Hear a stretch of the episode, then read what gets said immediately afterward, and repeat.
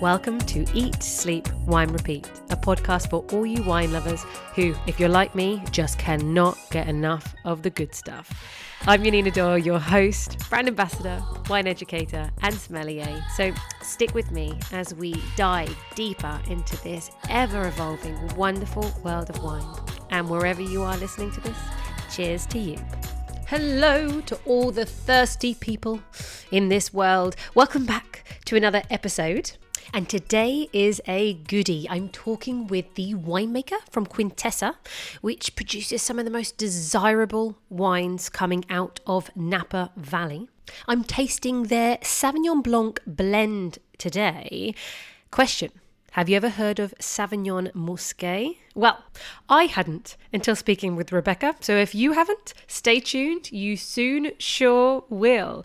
So, alongside talking about the great varieties. We'll be comparing Sauvignon Blanc from Napa Valley to New Zealand so you can really understand the differences and nuances between the two.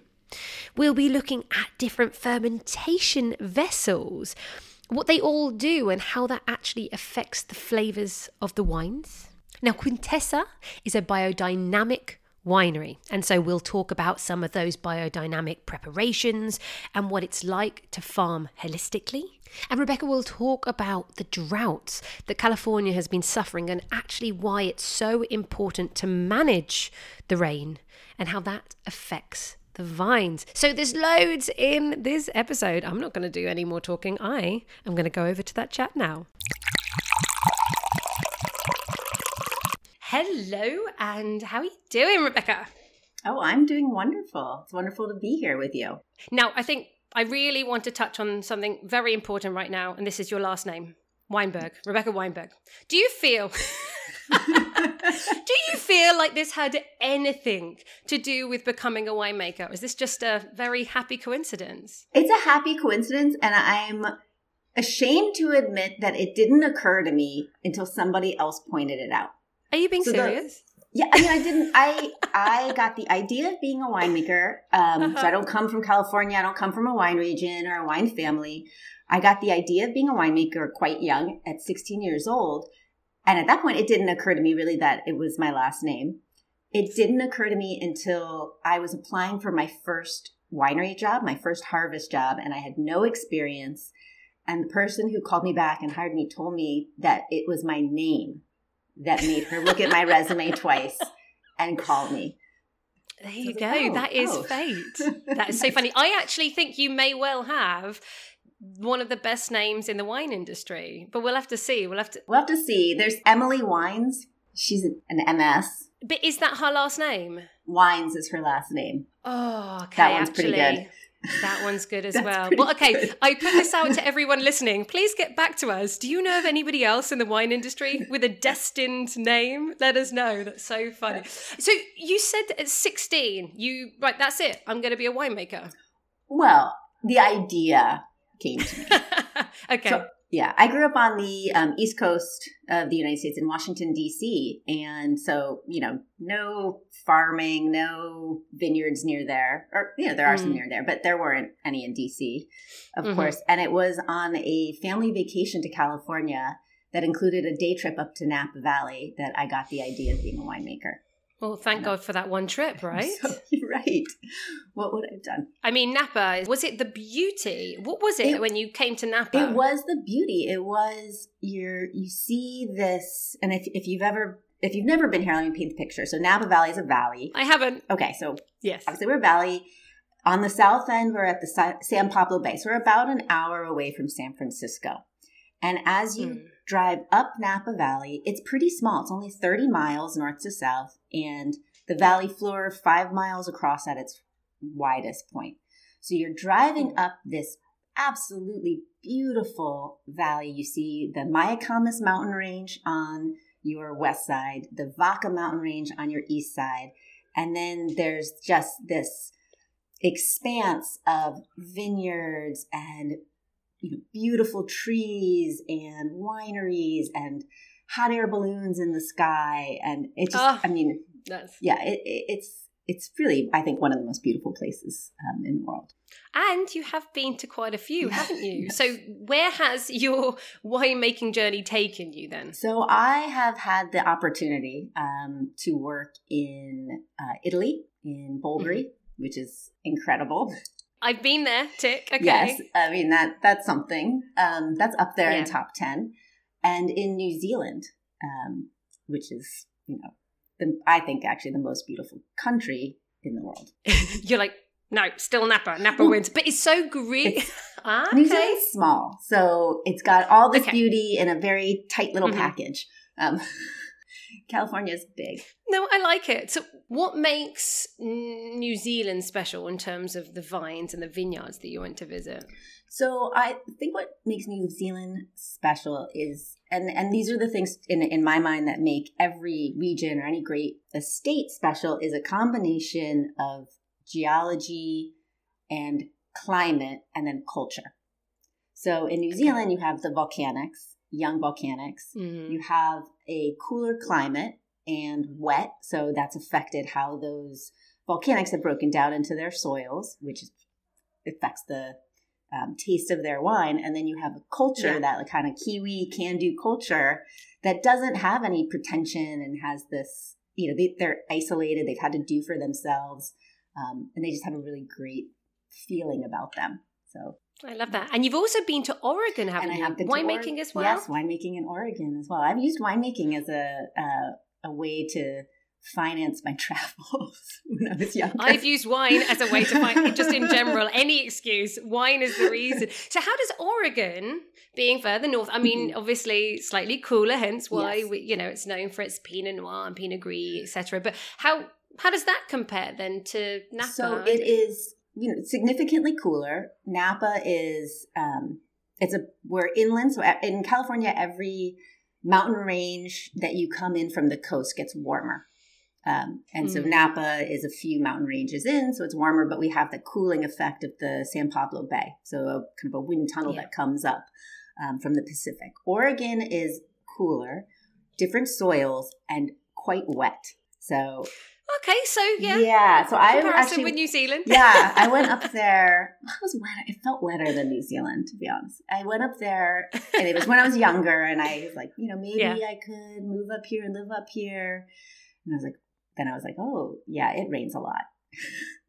yeah, so in that case, I wouldn't spend much time here in the UK. I have been to the UK. yes, but you didn't stay. But I didn't did stay. Yes. I mean, it's lovely for a trip. Yes but maybe not so much full time. No, but anyway, we Brits we like to just moan about the weather. That's just on. that is literally the number one subject. The first thing that anybody says whenever you meet anyone, "How's the weather?" Oh, the weather's rubbish. Oh, you know, it's it's um, you know, we're we're not very creative. Yeah, here we um, talk about rain. It's like, how's the weather? Well, it hasn't rained. You know, it's beautiful right now. Don't brag. Well, no. Stop showing off. We're, we're in a drought. Oh. So it's like you have this, it's February okay. right now when we're talking. Yeah. Um, and it is blue skies, not a cloud in the sky, and it is you know high of 70 degrees. Oh what is okay so in, um, oh, do you know celsius? oh my gosh i, I only know a couple things okay. in celsius so wait 70 70 70 f to c this is i'm always is doing 25? some podcasts 20 21 21 in february. That's actually gorgeous. Yes except we're supposed to have rain. But you want to have rain now surely and if rain. you've been in a drought yes so, actually, for people listening, at what point is it going to start being a problem? You know, I uh, it's like 20 years ago. we're in a significant.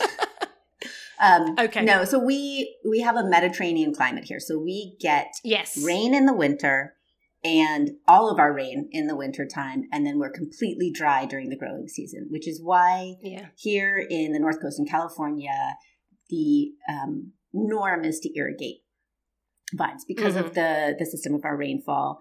And I know that a lot of people don't, you know, can be purist about dry farming, but frankly, we don't get any rain in the growing season. And I will argue that being able to irrigate actually can allow you to train your vines for drought and to be more judicious in your water use. Um, okay. But if we don't get that rain and snowfall in the winter, we're in trouble. So but it's Yeah. you know this is Okay. this is the reality and this is something this i think is our our number one priority as a as an industry i think it's our number one priority here at quintessa and, and how we're thinking about our farming and our future is how to understand this changing climate and to be able to allow the vines to adapt and to adapt ourselves to these conditions But if you found with the fact that you've been struggling with the drought for such a long time, but by being judicious with your use of um, how you water, is that sending the roots much further down? Meaning, actually, they can tolerate the lack of rain so much more. Are they year on year? Are they getting better? they're getting better and and Yeah. at um, at being able to manage the conditions. So if you Yeah. if you don't control your irrigation, or you know, I'd say like sometimes if if there's rain, or if you're just relying on rainfall, um, and it's not consistent, you might not you might have water stress during times that you don't want water stress. So say during bloom, Okay, yeah. you can't like control that hmm or you might have too much. Um, if you are irrigating just crazy, like oh, let's just irrigate, irrigate, irrigate, you're teaching the vines to be to have you know more shallow roots, to be weaker, and to expect to not conserve themselves. So it's like here Yeah, we okay. want to our our style or our philosophy of, of wine growing is to inform the vines. That's our job. We're stewards Okay. of the vines, so we want to teach them to Mhm. be able to manage the conditions. To they're they're running a marathon, not a sprint every season. So you want to pace them, help them pace themselves. I love that. Well, I think that segues us into Quintessa Yeah. as a beautiful winery that you are. Like, I already know the answer, but can you tell everyone why you're so unique and special and beautiful and Oh, is- gorgeous? Can you tell us? I think this is one of the most beautiful estates um, I've ever seen, and certainly in Napa Valley. So Quintessa is a estate in Rutherford. Rutherford is the Mm. heart of Napa Valley, so right in the center of the valley. yeah. We are nestled along the Vaca Mountain Range, so we're on the eastern side. And Quintessa is unique for a number of reasons, but, but kind of the main one geologically is that we are on the valley floor because we are Yeah. um, technically on the valley floor. We are west of the Silverado Trail, but we have a series of hillsides on the property. And those Mm. hillsides are the artifact of some crazy geologic activity that happened like 5 million years ago, where the Vaca Mountain Range was raising up quite fast and it reached a height and a weight that it couldn't manage. And there was this massive landslide. So Okay. as the landslide came off of the Vaca Mountain Range, that formed our farthest east um, hillsides. So we, that's our eastern hills. And then Mhm. that landslide was so powerful that it ripples up the earth. Like the earth will act like water at that moment and ripple up. uh-huh. Locally, we call those things toe hills. There, there's the Okay. toe hills of Quintessa. So here in Rutherford, there's another kind of toe hill. So that's like, imagine, so I'll paint the picture. Like people, we were in Napa Valley, you're on the valley floor. It's fairly flat. There's a Napa River runs through the middle. And then you see these like knolls coming up. So sort of like these hills in the middle of the valley. And it doesn't make any sense why they're there. So it turns that- out that's that's, why. why. they're there. And locally, they're kind of like toe slopes, kind of pushed back up. Um, And we have a series of two of them at Quintessa. And then we run all the way to the Napa River. And as you Hmm. follow that east to west, um, Quintessa, those hillsides, the three ridges, and then down to the Napa River, you get quite a change in geology and soil type. So we have a very diverse terroir here. And I think that's Mm. the unique character of Quintessa is the di- it's a single estate. So the Quintessa red wine just comes from the it's an estate wine, a vineyard, but that vineyard has a lot of diversity within it. So it creates a, a very complex and layered wine. But I've looked at pictures and there's a beautiful pond or lake as well. Is it right in the middle? There is a 20 acre lake in the middle. Oh, that's okay. When I say so, when I say Yeah. little, I mean not so little. the, yeah, the property itself is 280 acres. There are, um, when we're fully into planting, our vineyards are 160 acres. yeah. There's this 20 acre lake in the middle, which is, it existed before Quintessa. It's actually a, Yeah. a dammed lake and it's utilized as our reservoir. So it's at the okay. center of the property, surrounded by two of the hillsides. And as we have the winter rainfalls, it naturally collects the winter rain. Um, and then, of course, we'll, we have some wells we pump into the lake um, in the winter, and then we utilize that for irrigation throughout the season. There we go. Beautiful. Nature provides, doesn't it? Yes. And I was I was just saying on the label of your estate red, uh, the wine is the actual the part of the lake and then and one of the toe hills. One of, or, Yes. actually kind of two. Yeah, it's it's there Yeah. on the picture of uh, of the wine. It's beautiful. Beautiful, beautiful painting. Yes. we talk about the beauty of the property, but also you are very respectful, aren't you, in Quintessa about how you farm? Everything is biodynamic. This is a very holistic approach. This is very important to you guys, isn't it? It's very important. When so the um, our founders, Augustin and Valeria Huneeus, um, when they found Quintessa in the late 1980s, Mm. it was a virgin piece of land. It had never Yeah. been farmed before. Which is unusual, right? In Napa Valley, nearly everything is. By that point, yeah, that was very unusual. Yeah. Um, pre 1980s and certainly pre 1960s, um, Napa Valley was more ranching um, Mhm. than vineyards. Um, you know, I know your listeners are, are mostly not American, but we had some a very funny thing called prohibition. Um, oh no no no! I, th- I think we all, I wouldn't quite call it funny to be honest. Well, it's funny like if you look now. back, how did it happen? It's so to me, it's so crazy to Mhm. have made a law We, like we wouldn't. We would not have let that happen. we would have been right there with our signs. Wine is life. Yeah. Yeah. So Anyway. the the wine industry here didn't um, really come back to life to the 1980s. But by Yeah. that point, certainly Valley Floor would have been planted out. Um, this had been a vacation um, home, a party place for a successful restaurateur Ah. from San Francisco in the 50s and 60s. And then his children inherited and could never quite agree on what to do with it. So it just kind of hung out. And when Good for Valeria- us. I'm, s- I mean, it's so incredible. When Valeria Huneeus found it, it was just it's rolling hillsides. There were like five cows on the property having a good time. I think she said there was a donkey. There was a ranch house. And they were like, was it. guys, come on in. We Yeah. don't mind. Respect us. We'll Yes. respect you. All is gonna go well. Exactly. And she just she she said she she had been looking for a property that they could Mm. have as their family estate. So Augustin and Valeria had have worked in the wine industry since the 1960s. This has been their life's work. And at that point, they wanted to find a property that they could work on together as a family. Valeria is a viticulturalist, so she studied um, grape growing. And Augustin is, I mean, has run a series of incredibly successful wine brands, starting with Concha y Toro in the 1960s. Okay. Yep. Um, you know, that little place. So they, they they know wine, but they wanted a project that they could work on together and utilize everything that they had learned. And Valeria had been looking at places all up and down California, and she walked onto this property, which wasn't actually even actively for sale. And she said she just felt she felt something. She felt that this place had a soul and had something to say and has the potential to be a great wine estate of the world. I And really love that. The kind of the connection. Yeah. Oh, I mean, when you come out here, I mean, the, some of the pictures can can show it a little bit, but when you walk out here, you feel it. There is a feeling here. There is a spirit um, of Mm. Quintessa, and she convinced them that she'd be good steward of the land, and so Augustine and Valeria purchased the property in 1989 and began developing the vineyard. And Valeria directed that. She designed uh, the vineyard blocks. There's 26 blocks on the property Mhm. that follow the contour of the lands.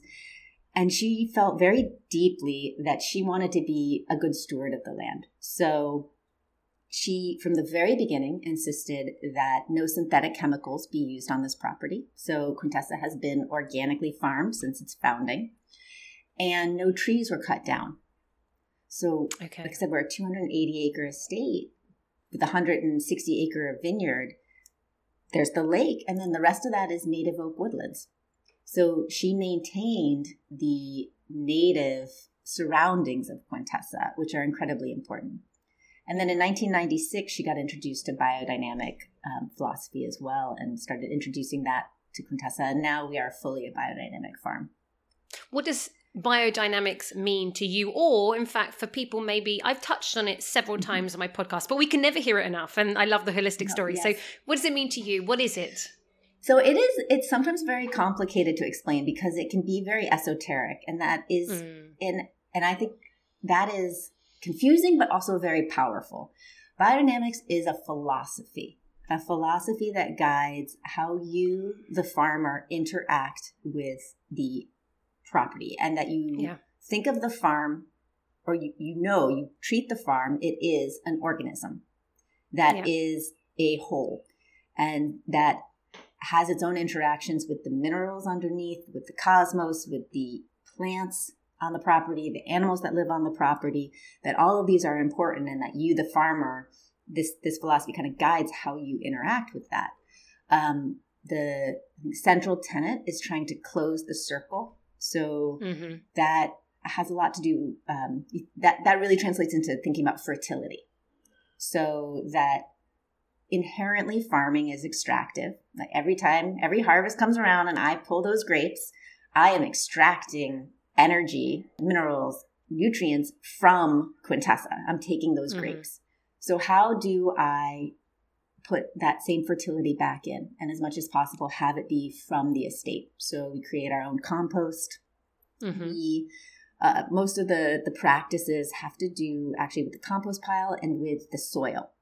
Okay. So the kind of directives, and some people think you know biodynamics can be can seem a little woo woo, but it's it's all about soil health. No, of course, because you yeah. want to get those microorganisms. Is that what it is? You know, yes, in the, the soil, in the soil, to start working, doing their thing, and they produce nutrients. They give minerals, and that's all going to go back yes. into the grapes that we exactly. get to drink. Right? Yeah. That's science. And now it's science. So it's so incredible to think that this philosophy mm-hmm. And biodynamics and and when you read about it, this was the 1920s. So it was a you know reaction to some of the, yeah. the post uh, World War chemical farming. And they didn't, it's, it's only now and continuing that the science, like the tradition, like the, the science, science that I studied in school is catching up to what these yeah. traditional practices, this traditional holistic farming practices, that your soil microbiome is what's most important.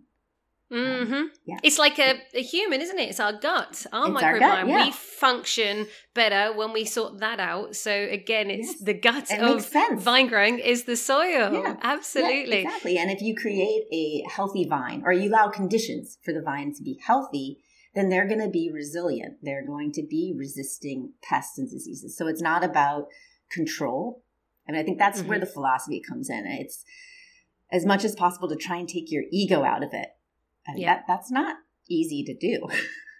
um, you know, don't worry. I control. I fully agree. I've got a fabulous ego. No, get it. I get it. it's hard. It's like okay, so I have to observe. I have to listen instead of just putting my ego into this. And I think that makes better wine. For sure. And I think yeah. at least people are starting to understand, like you mentioned, to some people think it's woo woo. Of course, because it, you can't prove every single thing that you're doing. You have to feel it more. But i i think for me just like I t- try and take care of my health and think about what's going inside my body organic farming is of course much better than conventional farming if possible mm-hmm. because you're not using any chemicals but you're still applying something to yes the problem effectively rather than actually saying right. you're, you're treating the symptom right. not the mm-hmm. cause yeah so it's exactly organic farming is like chemical farming without using synthetic chemicals mm-hmm. good i'm glad we both yeah. agree here and it's great i mean we are organic we're certified organic and of course and also biodynamic they're not at odds with each other but no. there isn't that greater thought process i think or or asking you to change your relationship um, yeah. to the farm it's the organics on spiritual steroids. That's yes. what it is. That's what it is. with a long, with a very long term plan. That's yes. what it is. Uh, can you tell me a few of your perhaps preparations? Or I, have mentioned again, of course, the cow horn burying cow horn. in mm-hmm. autumn. I'm assuming you you do yes. That. So there's the um, the biodynamic, the 500 and the 501 prep are the cow horn preps. One of them is cow horn manure, one mm-hmm. of them is um, silica. So yeah. that's the one that people are like, you carry manure in a cow horn underground. So here, think of it this way. So this is we have cows on the property. So these yes. are happy, happy cows that have, you know, a very good diet. Um, they have the best life. They that's mm. their job is to make manure. Um, Hard times. cows have a pretty incredible. Oh, we go back to this like like gut health. Cows have a pretty incredible digestive system with their 4 mm-hmm. stomachs. They're able to turn cellulose into energy, something that we can't do. So it makes sense that their manure is going to have a very interesting, very powerful um, microbes in it. Mm-hmm. And you take that fresh manure, you bury it in a cow horn. Now, there are spiritual and cosmic reasons for the cow horn and for burying it at a certain time. But if we, but you can also explain it that the cow horn is a porous vessel that allows the water to exchange through. So you pack fresh manure in the cow horn, you bury it underground at the uh, fall equinox and it stays at a steady temperature, steady humidity, and it transforms. It, ferm- it goes through a fermentation process. It transforms. So when we pack it in, it's cow poo. It smells like cow poo. When you bear, when you unbury it about six months later at the spring equinox, it is completely transformed. So it smells like and it beautiful. smells lovely. Yes, everyone it says it's lovely, beautiful. like the best, freshest earth. And then you mix that with water um, yeah. and you dynamize it. So you're adding some oxygen, you're activating it, and you spray that on the soil. Mm-hmm. It's like taking that, um, you know, gut health pill. Basically. Yeah. Like yeah, we yeah. are spraying and uh, seeding a um, diverse and powerful colony of microbes into the soil that are going to help transform those minerals into availability for the vines. And I think it makes sense because, mm-hmm. again, from what I've heard, is when everything is dying and finishing for yes, the you descend, know end of season, yeah, you put it down, mm-hmm. and then when everything's popping back up in springtime, you bring it back up again. It's like when the energy is coming back out again. It it feels mm-hmm. like that completely makes sense. Right. Yeah. There's. I mean, the the earth is going. These are the cardinal days and and the earth has its own cycle. It, it does especially when you I, mean, this, I think this is something that i think a lot because i didn't grow i grew up in a city. I didn't grow up really in, with a connection to the seasons. And being mm. out here you're very connected to the seasons. You feel it. And you can feel that the earth is is slumbering is taking that breath in. And then the summer solstice it changes. So like it, it all starts to expand back out again and you yeah. can see that in the vines, even they're just starting to expand back out. So it's it's a, you know, it's a beautiful way to to add oh, ritual and and and I think a little bit more power in the in the the farming. And I think it, you can taste it in the wine. Okay, do you know what? Fine. You've convinced me. Okay, I I have wine. I have wine. Okay. I can't wait any longer. So you have the illumination, right? I have the illumination. Absolutely, 2018. Now, for anyone who I get very excited about this, you can get it in the UK at thirty-seven pounds fifty from Ali Wines. But I'll put all the prices in the show notes. But okay, I'm very excited about this because this is not just a Sauvignon Blanc. This is quite special. Yes. So this is the white wine of Quintessa. It's called Illumination. Oh. And it is a Sauvignon Blanc, Sauvignon Musqué Semillon blend. I'm glad you said Musqué because I was like, how do you even pronounce it? it this is spelled M U S Q U E. Sauvignon Musqué. I've never heard of this grape variety. So we actually used to we used to think it was a grape variety, and then DNA. There was an argument here whether or not Sauvignon Musqué is Sauvignon Blanc or not um, with DNA technology, we've uh, like studying the genome. It is actually Sauvignon Blanc, so it's a variation on Sauvignon Blanc that has more um, of a muscat means perfumed, so more of a terpene character in skin. So it's if I'm gonna yes, you know, you said like a terpene character. First of all, it's very aromatic on the nose, and it's almost not muscat. It doesn't go anywhere no. near as far as that but the kind of floral notes or slight spice you might get with something like muscat or something like gewürztraminer or something that's there there's that real beautiful blossom aromatics in there. It's gorgeous. So that's interesting. Okay everybody sauvignon muscat sauvignon muscat so the blend is about 85% sauvignon blanc and half of that is sauvignon blanc. So you get mm. the bright acidity, the pink grapefruit, the pithiness, mm-hmm. all those mm-hmm. citrus characters. Then the other half is Sauvignon Blanc Musqué. And here we get more of the so white peach, honeysuckle, even a little bit of guava. So you get slightly tropical, but still very bright.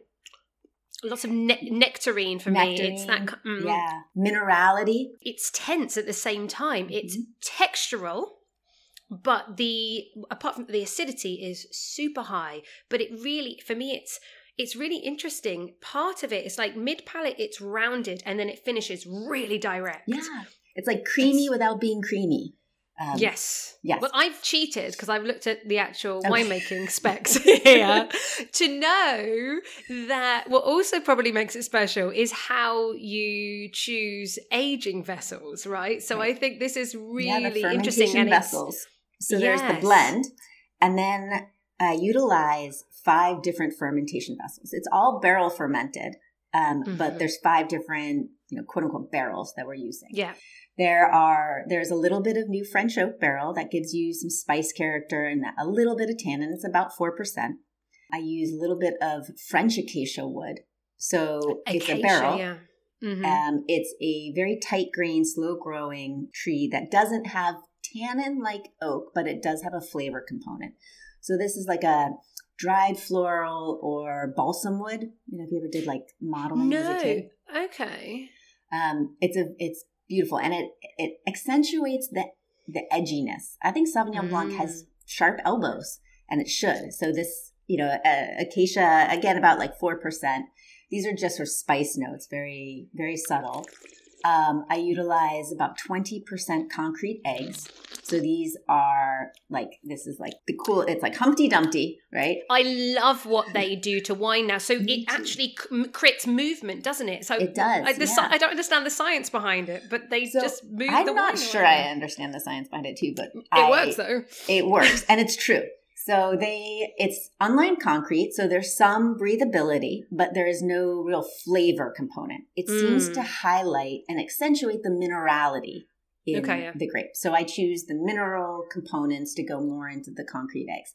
It has a very steady temperature as well in fermentation. As the fermentation is occurring, you have all these little CO2 bubbles. And the shape of the egg makes these bubbles vortex. So you get this natural stirring. So you have that lees contact that creates the body. Mm. And then I utilize about 60% of the majority is neutral oak barrels. So here we're just getting the breathability. So they, they get some oxygen through the barrel, but they don't have a flavor component. And then a little bit, like 15% stainless steel barrels for that linear acidity. Like I still want it to drive all the way through your mouth. And it doesn't go through any malolactic fermentation. So you have that's also feeling of roundness. So yeah, you have this compelling texture, but you have this mouth-watering acidity. I think it's one of the best uh, wines to pair with food. It's very flexible because it has enough body to put in place of Chardonnay. Yeah, like you can put it in on roast chicken. You can put it in a bigger meal, but it has so much acidity it makes you want to take another bite. Like it feels mm. bright. Classic pairings or something, you know, scallops, um, fish, of course, oysters. Oysters work really well. I think uh, scallops would, be, for me, of all of them, scallops really works because scallops has the texture, but at the same time, it's still it's light. It doesn't. It's mm-hmm. scallops isn't actually rich. It's more about the texture, but yes. it's weightier than flaky fish. You know, so yes. that actually, and the fact that you could. put it with a, like a yuzu sauce because I get with this wine, you've mentioned the word bright it's incredibly bright fruit and certainly for me it doesn't go over to the herbaceous side of sauvignon blanc it stays much more of the citrus to tropical aromatics hence why i'm mm-hmm. saying a yuzu yes. sauce with uh with scallops would be really really nice but it is it's so mouthwatering so vibrant so as you said i feel like more like kind of stony on the nose mm-hmm. with this kind of real pithiness and then it's just literally a rocket ship zooming out of my mouth with this steely uh, acidity it's really special. This is so beautiful. And as I said to you, I used to sell this wine going back to Beast. Everyone, I don't know if it's still there. Um, probably not because we would only ever be able to get like three bottles at a time here and there. You know, it, it is not a large production. Yes, we didn't buy it in cases. We would just find it on fine wine lists that were sourced. You know, so I'd get it every once in a while. It was always just really fun. Cool, cool label as well. What's yes. the label design? Like it's a a lady. Yes. So it's a small detail from one of the folio pages of the Book of Kells. Okay, that, I'm going to pretend I know what that is. so the Book of Kells is an illuminated manuscript, an illuminated Bible, and it's on display okay. in Dublin. I think it's the most famous medieval illuminated Bible. Okay. And this is a tiny detail from the um, row page, like the one of the folio pages, Chi Rho, of Christ, and it's when you look at the whole page, it's one letter row. This is the tiniest little detail on the top of it. It had to How have beautiful. been painted with a single haired brush. That kind of attention to detail. And there's, um, you know, there's a lot of symbolic imagery in it. If you look at it, there's the mm. crone, the, a lot of detail, maiden, the um, it, it's it's actually one of my favorite labels. Well, I love the fact that there's a woman on it because that allows me to mention that it's you know Women History Month, right? And of course, I am chatting with fabulous, fantastic women this month. So you, I'm so pleased to have you here. So just as a touch on. Uh, the Women's Month. Is there been any inspirations for you in the wine industry? Because we know this is a very male dominated industry, and we're we're showing them how it's done. It's fabulous. Mm-hmm. More and more of us are coming on board. But any any inspirations for you? Oh, certainly. Um, you know, where's when I was in school, so I went to UC Davis, which is the the wine school out here. Um, mm-hmm. Women were graduating about fifty percent. Okay, great. That's still we're ah. in California. We're at ten percent of winemakers are women. That's not so good. It's not good. We're getting better. We're getting better. I think okay. in Napa we're about fifteen percent. Um, and so there have been, you know, I I am colleagues with and friends with um, these pioneering women, the first women winemakers out here, and I, I mean, I'll have to shout them out. They're they're so amazing. Um, we're really all coming together um, and bringing each other up. So I have been lucky enough to um, have Celia Welch as my mentor. Mm-hmm. Um, and um, you know, Celia is a incredible winemaker um, and an incredible person and you know it's I, am very lucky to have that. We have a very tight group out here, and, and we're seeing more and more um, women. We're, we're getting Good. Getting okay, right. So let's talk next year. Let's hope we can get it to 20% female yes. winemakers. as long as it keeps on going up. That's the that's the main yes. thing, isn't it? Well, the more there are of us, um, the more there will be. I really believe it's if you can't see it, you can't be it. Um, mm-hmm. And I'm I'm sort of second generation women winemakers in Napa, maybe you know, two and a half. Mm-hmm. Um, and the people that came before me really helped me, and I'm helping the people after me because they had to fight just to even be considered like that it's even possible that they're physically capable of being a winemaker. I've had to fight to people to just even I, I I'm still not what people envision a winemaker looks like. But the more women winemaker they are, the the broader that vision is. And so yeah. the next yeah. generation and the generation below that won't have to to spend their energy on that fight. Um, no, I agree. exactly. We keep on fighting. I've been very lucky. I haven't had. Um, I actually haven't come across where I felt that this my sex has affected my job opportunities. But I will always remember as a sommelier, one time somebody asked for the the som. I went over. Hi guys, uh, how can I help you with the wine list? And they went, Oh, we asked for the sommelier, and I said, I am the sommelier, and they said, But you're a girl. But uh, to be fair, in their defense, not that I should be defending them. If it was wasn't like they were being rude, it was just that their expectation. They, it, it, was yeah. almost like, oh, I can't. My brain was expecting a man, and so of course I was incredibly rude. Told them how it was, and then they ordered wine from me and enjoyed the wine, and we moved on. But you know, it, it was like, right, gentlemen. Yeah, so, learning curve for you. yeah, and I think that's a lot. It's not um and I think mentorship has a lot to do with this. There's we have a couple of yeah, I mentioned Celia was has been my mentor. Yes. Um, and I have been part of a, a, group called the Batonnage Forum, which is for women okay. in wine, and we have a mentorship um, group. And I was a mentor to, or am a mentor to other women. Um, I, I think that that, yeah, kind of having that conversation about what's possible or you know, who who can be a sommelier what do they look like because people aren't I don't think people are consciously or or meanly um, excluding you. They just don't realize it. They are not considering it. So we have a, a, a bunch of organizations here that are are working towards um, increasing the the diversity and representation in wine. Um, for in all aspects, not just in production or, or you know winemaking or vineyards, but in mark in, in every aspect. Um, Faz. Now, I want to finish off just quickly on the Sauvignon Blanc. For people, everyone is very familiar with Marlborough. Mm-hmm. Sauvignon. Blanc, very pungent, generally very aromatic. How would you just, having been there, and of course tasted loads of Sauvignon Blancs, how would you compare Sauvignon Blanc from Napa Valley, California in general, to mm-hmm. New Zealand Sauvignon Blanc? So they're quite different. Um, mm-hmm. I think Sauvignon Blanc is one of the great varieties of the world because it is able to make great wines in many different places and it is transparent to terroir. So yeah. it shows where it's from, or it can show where it's from. So that, you know, super grassy, very, very um, aromatic New Zealand Sauvignon Blanc is one style. Um, the white Bordeaux or the Sancerre, so the Loire Sauvignon Blanc is another style. The illumination, so typical Napa Valley Sauvignon Blanc, and I wouldn't put illumination as a typical um, Sauvignon Blanc because it's a um, it's something made with I think a little bit more intention and mm-hmm. focus than unfortunately tradition. Like Sauvignon Blanc suffers from being easy to grow um, and easy to make, and so a lot of Sauvignon Blanc can kind of be made as an afterthought. In Napa, as I mentioned, we have a warmer climate.